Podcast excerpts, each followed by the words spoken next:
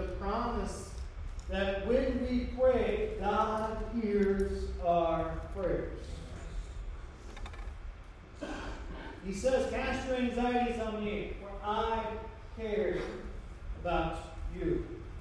And as we continue uh, on in our uh, you know study of Revelation, the letters to the churches, I, I uh, you know thought of this uh, children's song that uh, I remember singing. It's actually in our hymnal, and uh, you know maybe others will learn it. It's Jesus loves the little children. Everybody, you guys know that?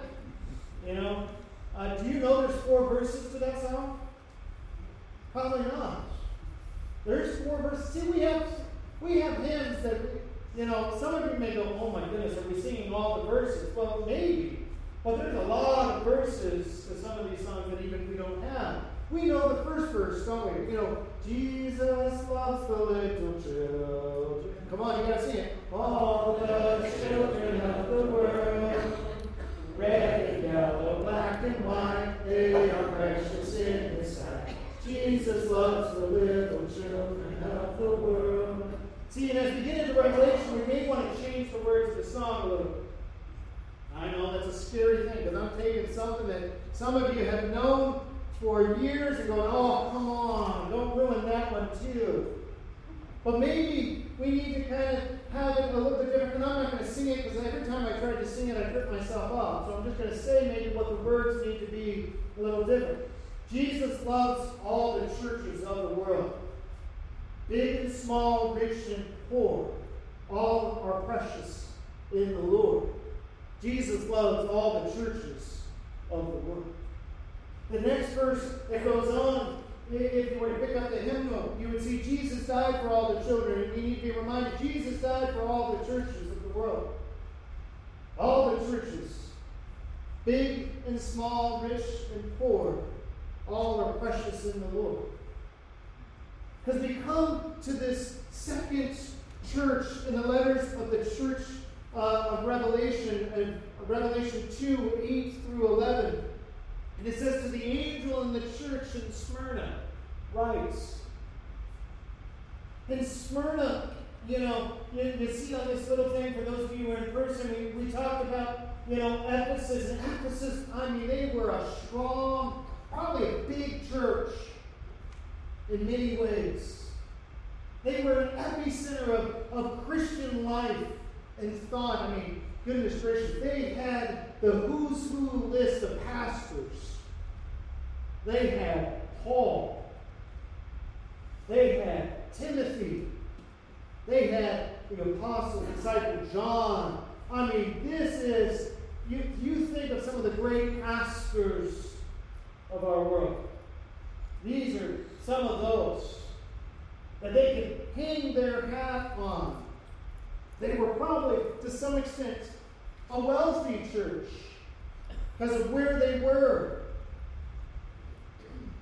And then we come to this second church, Smyrna, that according to scholars and history is almost the opposite of Ephesus. They're not very big.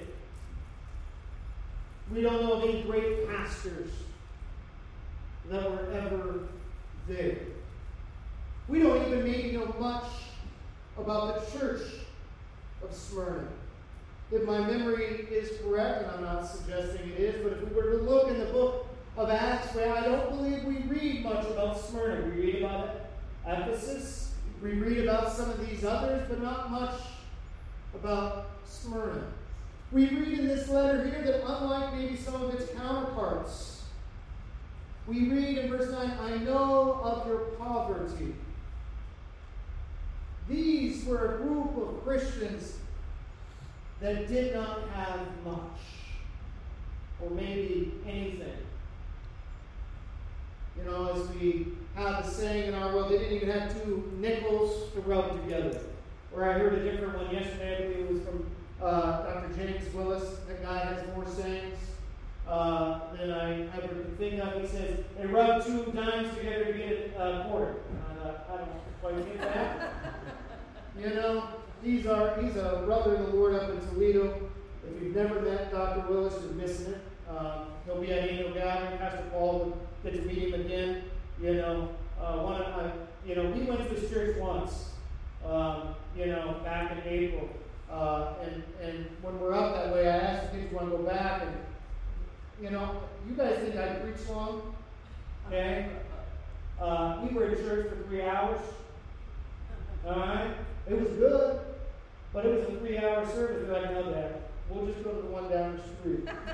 Uh, and, and, you know, I can't say I blame them, but there's, uh, you know, uh, I really enjoy Dr. Willis. I'm grateful for the man. You know, but this was this church. They weren't uh, powerful in a lot of ways. Now, Smyrna is one of the few churches that still, or area cities that still exist to this day, known as Izmir in Turkey, where it is built on top of this ancient city. You know, and that is something to be said. And, here we read in this church these words, these are the words of him who is the first and the last, who died and came to life again. And, and, what this church needs to be reminded of is that Jesus is the first. He is the preeminent one. And this is going against the culture of Smyrna, and I would suggest the culture of today. See, Smyrna would hang their hats on being the first, if not the first, one of the first uh, uh, cities to have a temple built in honor of the Caesar. That's how important they were to Rome. We are first. Smyrna first, they may say. And they would host different things. They had something to hang their hat on as a culture, as a city. And Jesus is reminding this church right at the beginning your culture, your world says it is first, but I am first. I'm preeminence. And as they struggle with all kinds of things, he reminds them he's not only the first, he is the last. He's the eternal one. He bookends all of life. The beginning, the end. In Revelation, it is said of God on the throne, He is the Alpha, and the Omega, the beginning and the end. And it says the same thing here about Jesus. You want to know that Jesus and God the Father are the same. Jesus is not a lesser God. He is God in flesh. The book of Revelation says the same thing about both of them. And they, if they're different people, it cannot be true. You know? It can't be true if they are not the same. Jesus is God, as Scripture would say again and again and again. He is. And this is what they need to be reminded of. He's the first, He's the last. He's the beginning and the end. Have no fear, church, about a city that claims to be the first. They don't know the full truth. And have no fear, he's going to tell them, about those who will try to make your days the last day. Because they don't have the final word. If you would flip back into Revelation 1, you, you will read these words that sometimes I read at funerals. It's a great promise of God. It says, Do not be afraid, Jesus says, I am the first and the last. I'm the living one. I was dead and now look, I'm alive. He says the same thing to this church because it's important for them and for us. And he says, I'm alive forever and ever, and I hold the keys of death and Hades in my hand. Satan thought he had the keys of death. He thought he had won, but when Jesus rose again, he stole the keys out and he said, This is rightfully mine we have hope because of this. And this church in Smyrna, this community of believers needed this hope to be reminded that the, for them, Jesus is the first and the last. He is alive again. Smyrna knew of resurrections. The city itself was once completely destroyed. In the later parts of the years before Christ and rebuilt. And they would go on and they would take great pride in this to say, hey, you can't knock us down for long. We got back up. And many other ancient cities have not had that luck. But here, the Smyrna culture would say, yeah, we once got destroyed, but Rome loves us so much they rebuilt us. Ha! How do we say similar things? How do we sometimes hang our hats on, on the fact that we may have been knocked down, but we got ourselves back up? What, where do we look for comfort and hope? Where do we think that just because the church is big, they're better? We say no, but do we really believe that? I was reminded yesterday, I was at, at Granville offices uh, all day, left early. Got home late, my mind down. Um, but I was talking with Mark, and as you know, I, I asked that you continue to pray for Mark and, his ministry among us. And going to be here one of these days, uh, maybe soon. I don't know if it's my soon or Jesus' soon, but one of these days. And Dr. Hairston, uh, who uh, adds to your list, he's going on another mission trip uh, to Costa Rica this time. And you know, Pastor Paul, must have heard you went there. Or, yeah, you went to Costa Rica, didn't you? Yeah. I'm not quite sure. Okay, you went somewhere good. You know, he's going on a discovery trip. We may be able to partner with our region at some point in time to take trips like that. Um, and you need to pray for him as well. But uh, Mark was telling me, the uh, without telling me the name, because I don't even know, uh, the largest giving church to ABC Ohio is one of the smallest churches in ABC Ohio. If we think small isn't powerful, we miss things. I would uh, venture to say we are a small church, okay, by all accounts, but we can be a good church by all accounts. And we are a good church, I think. But we still need to be reminded. Because sometimes we can say, look what we have done. Look at the good we have. We can get comfortable. See, the church in Smyrna didn't have that chance to get comfortable. Because they were dealing with things that, that you and I uh, probably don't like. And, the reality is, is the church of Smyrna is one of only two churches there is nothing negative said about them in these letters. There's only two Smyrna and Philadelphia. There's only one church that nothing good is said about them. We'll get to that one too. And, and, and if I'm uh, maybe bold and blunt and honest with you today, we are not the church in Smyrna. I think Jesus would have something to say, yet I hold this against. Because, because we're not a suffering church. A suffering church is a pure church. A suffering church is, I would say, a simple church. This church is a church of suffering. They have poverty, they have afflictions. And yet, the Lord says, You are rich. This isn't us. In fact, it's probably none of the churches in America. We don't like to suffer. I mean, we have, when we want to use it, air conditioning. We have walls all around us. You are sitting, uh, most of you, in a padded pew. Others of you, you at least have a metal chair that will hold you up. You know, our suffering church in Africa, in Iraq, in China, that's not what they have. You know, we are fairly comfortable. I mean, if you were to look at our finances, and I'm not saying uh, I'm against this, but you will know we are not suffering financially. And Jeff is happy about that, as, as I am. You know, this is a church that if they looked at their bottom line, it wouldn't probably be in the black if they hadn't.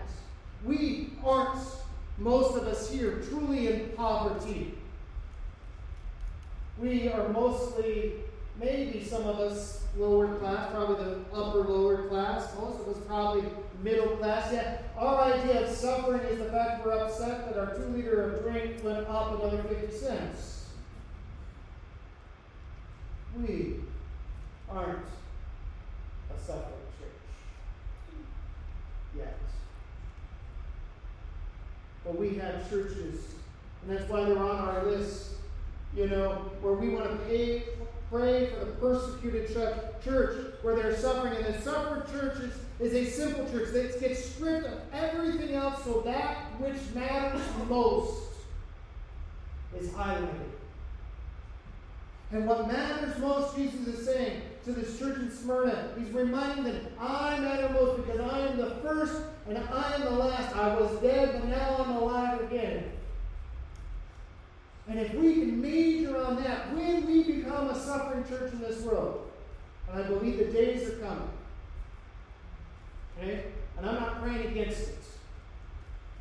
Because we will come to find out there were many things about church that really don't matter. One bit. But what matters is Jesus is highlighted. A suffering church is also a powerful church. They are powerful. We know that they may not have grown much in those words, but they're, they're powerful enough that here it gives us this, this, idea that the Jews that were around, um, they thought they were the holy ones, and, and Jesus has some really harsh words that I don't think we earn the right to ever say. Okay? I don't believe we can say, well, Jesus said to a Jew, you are a synagogue of Satan, so I get to say it. No, uh, that's not, we can't take that literal mistake, okay? The church has said these words to our shame in years past. There were some Christians during the Holocaust time who said they deserved it because of words like this. Friends, let us be reminded we are not Jesus. Okay? We don't get to say things like that. In fact, there are some, even to this day, who look at words of Scripture in this way and say, see, we have to, we have to take a stand against them and anybody who isn't us. And they will try to use the Bible to prove it. Friends, we got to go, no, no, no, you missed it. Okay? But he says these, these Jews, they are of the synagogue of Satan. And, and I, I, tell you, the devil will put some of you in prison to test you, and you will suffer persecution for 10 days. Look how powerful it is that, that the accuser himself wants to use others to get at them. He's not going to just leave them alone. What power is it that the supernatural wants to try to come against this small church because of their faithfulness? They are proclaiming Jesus is the resurrection and the life. And in those days, what is going on here, I believe, as I've studied it a little bit this week and was reminded this morning of it, is in, in that day in Smyrna, if there was only one group of people who did not have to worship the imperial cult of Caesars, and that was the Jewish people. The Romans allowed them to not have to bow down to Caesar. And if we remember, and maybe we don't, in those early days, it wasn't whether or not Christian was completely separate from the Jewish faith. What the early church was saying is we are the fulfillment of the Jewish faith.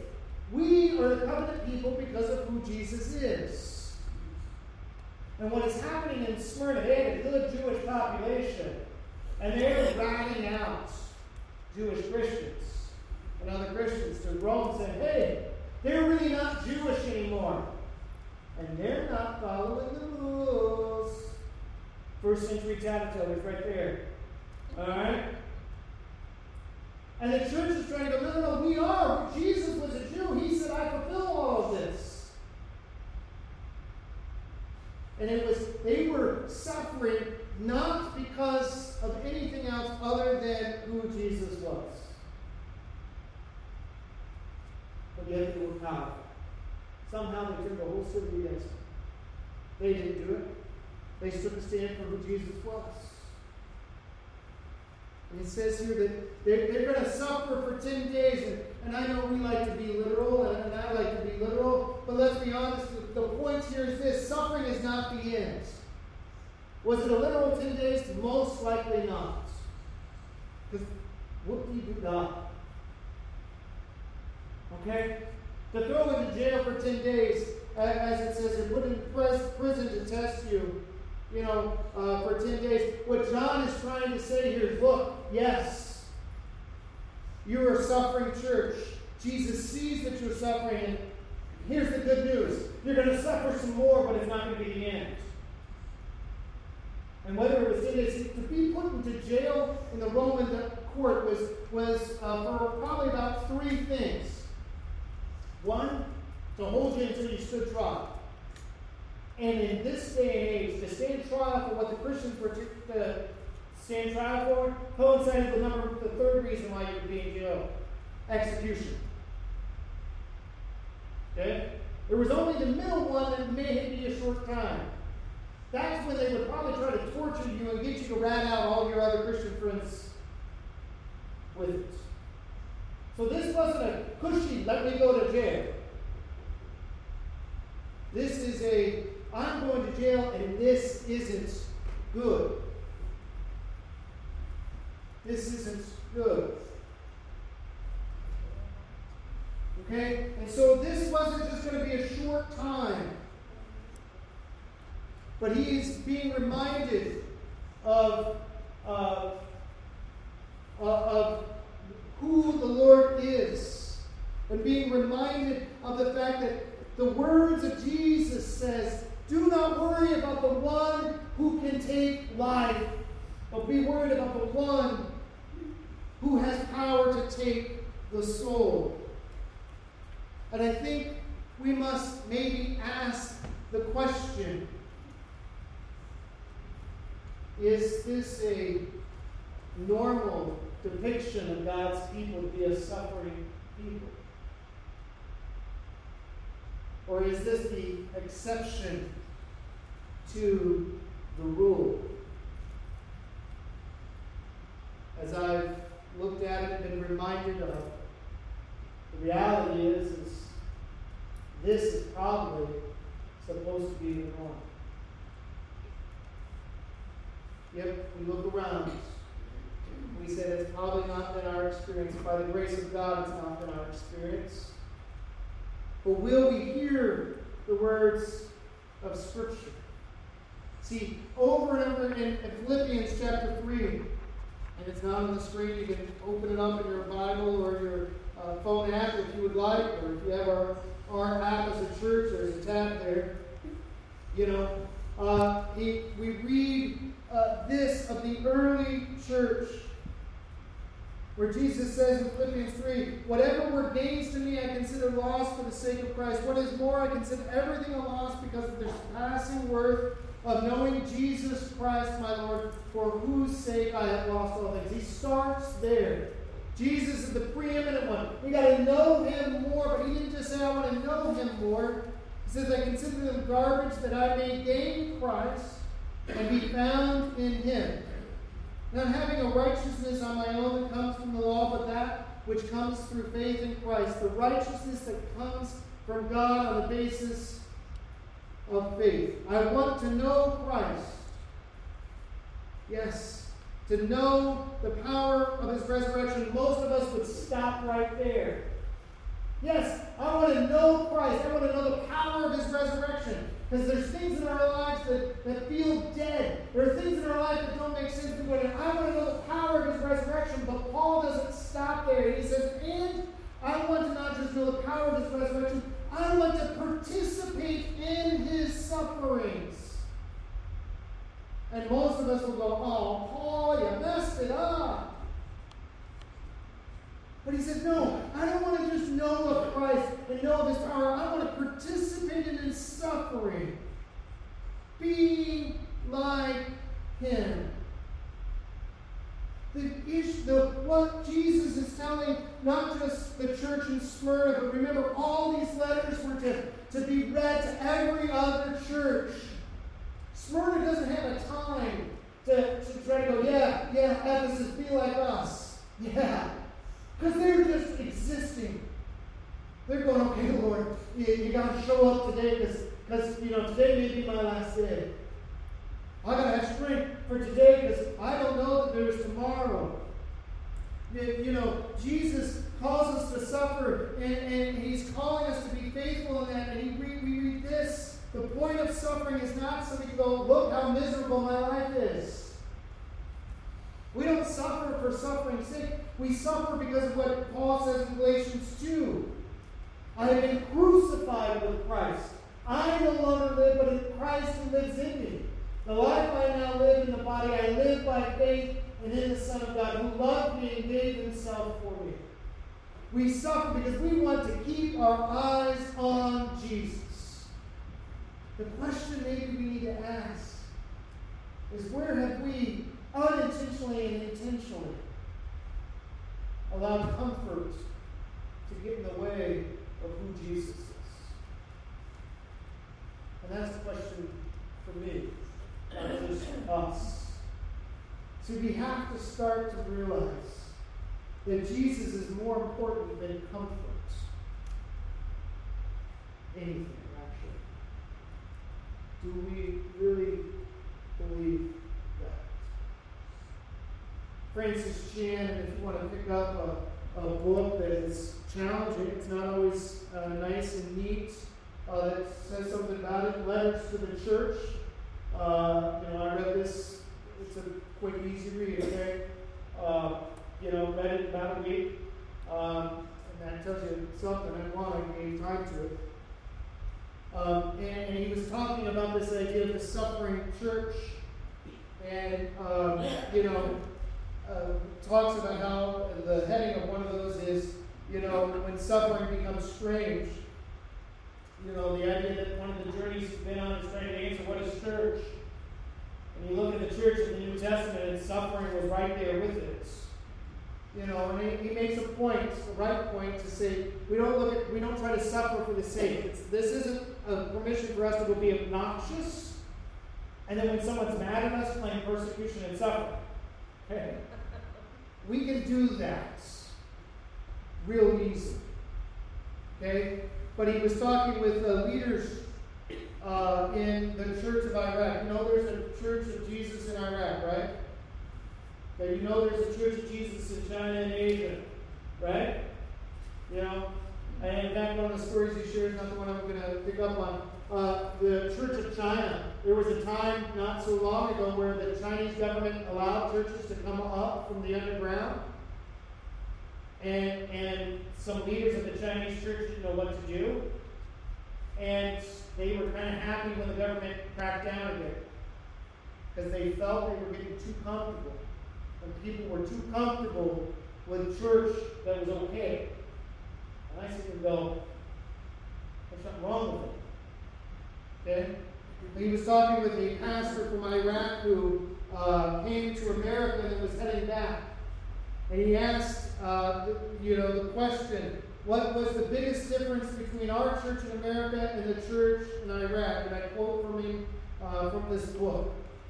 The pastor, friend of his, said, What we call sanctification in America, they call prerequisite. In other words, we act as though surrendering is a lifelong process where we slowly decide whether or not we will give up certain things to God. Meanwhile, the believers in Iraq teach the way Jesus taught. They are required to count the cost, surrender everything up front, otherwise, they cannot join the church.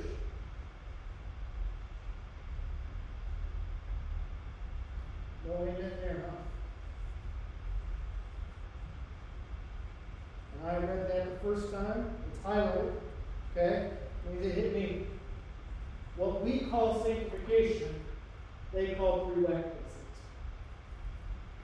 Where have we allowed our comfort to be more important than Jesus? That doesn't mean Jesus is going to say, don't, you know, that, that, that you give everything up. But the early church were willing to give everything up on the front end in order that Jesus would be the first and the last. We, myself primarily, maybe you're like me, please don't fire me that I admit this, but I really sometimes pray, the Lord doesn't ask me to give up much more. And I'm pretty comfortable. What would it look like if I was really in need? And to some extent, I think I just mimic the way of the American church. We want to be a good church, right? We want to be a faithful church, right? We want to be a church that Jesus would be happy to be part of, right? And we got to be willing to say, Jesus over everything. Jesus over everything. You know, what if what if we as leaders here came up this next October meeting? And we said, okay, church, look, we're gonna we're gonna tear out all the pews. And you can sit on the floor. Do what? So that's a hard pass, I'm not gonna be able to get up. Gonna need a crane. Ouch. What- And I'm not going to just pick on Shannon. I'm going to pick on Shannon because, you know, we have a, you know I love you, right? And I know you love me. And sometimes you speak when you probably shouldn't have spoken. You know, no, this is where you get it. Amen. Okay. Dan, sometimes you speak when you shouldn't have spoken. Okay. Here's the truth. I bet 99% of us, self-included, go, oh, no, no, no, no. Because heaven forbid someone would have to help her out, right? Now, she's not saying that. But heaven forbid somebody, the church, would have to help a fellow believer up, right? Heaven forbid that, that if we saw that Pastor King couldn't get up, it was a race to see who was going to be there and say, Brother, I got you. Let's go. Heaven forbid. And in our churches today, we take up a deacon's offering. We've used it this week. I mean, we used it this week. Okay? But heaven forbid somebody in the church would have to do something for you. Go around saying, I don't want to be a burden to somebody else. And as the late John Stott has said, that isn't right because the Paul says in Galatians we ought to carry one another's burden. And so you're supposed to be a burden to one another in the faith. So I can fulfill the law of Christ and you can fulfill the law of Christ. Do I do that well? Absolutely not. What if we got a little uncomfortable for the sake of Jesus? Now, do I think we're going to come together as leaders and say we're getting rid of the pews? No. All right? But you realize the pews, they don't matter. In sight, if we get the picture of what the church in Smyrna was to see, these are the words of him who was first and last, who died and came back to life. Be faithful, even to the point of death. I'm going to reward you with a victor's crown. See, Smyrna had this game where they would give um, you know, wreaths and crowns to people. And, and for many centuries, it would talk about Smyrna being the place where you got that. And Jesus said, Look, your culture thinks they can give you what you want. I got something better. Overcome with me. And you don't have to worry about a second death. Because I hold the keys of death and Hades. I it. Will you go on? My challenge to us today. Will we make Jesus more important in comfort than anything this day? Would we be willing to suffer, not for suffering's sake, but suffer because we want to be like Jesus? Will we be willing to say with the Apostle Paul, I've been crucified with Christ and I no longer live, but Christ in me? When people run into you and me this week, who and what do they see? Do they see Jesus? Or do they see me and you? You say, well, they, they probably see you. I know. But, but if I will live with Jesus daily, they're going to see him. They just don't know his name yet. Yet. Because the goal is when Jesus is more important than anything, they will know. They will know. Will you pray with? Father God, we come.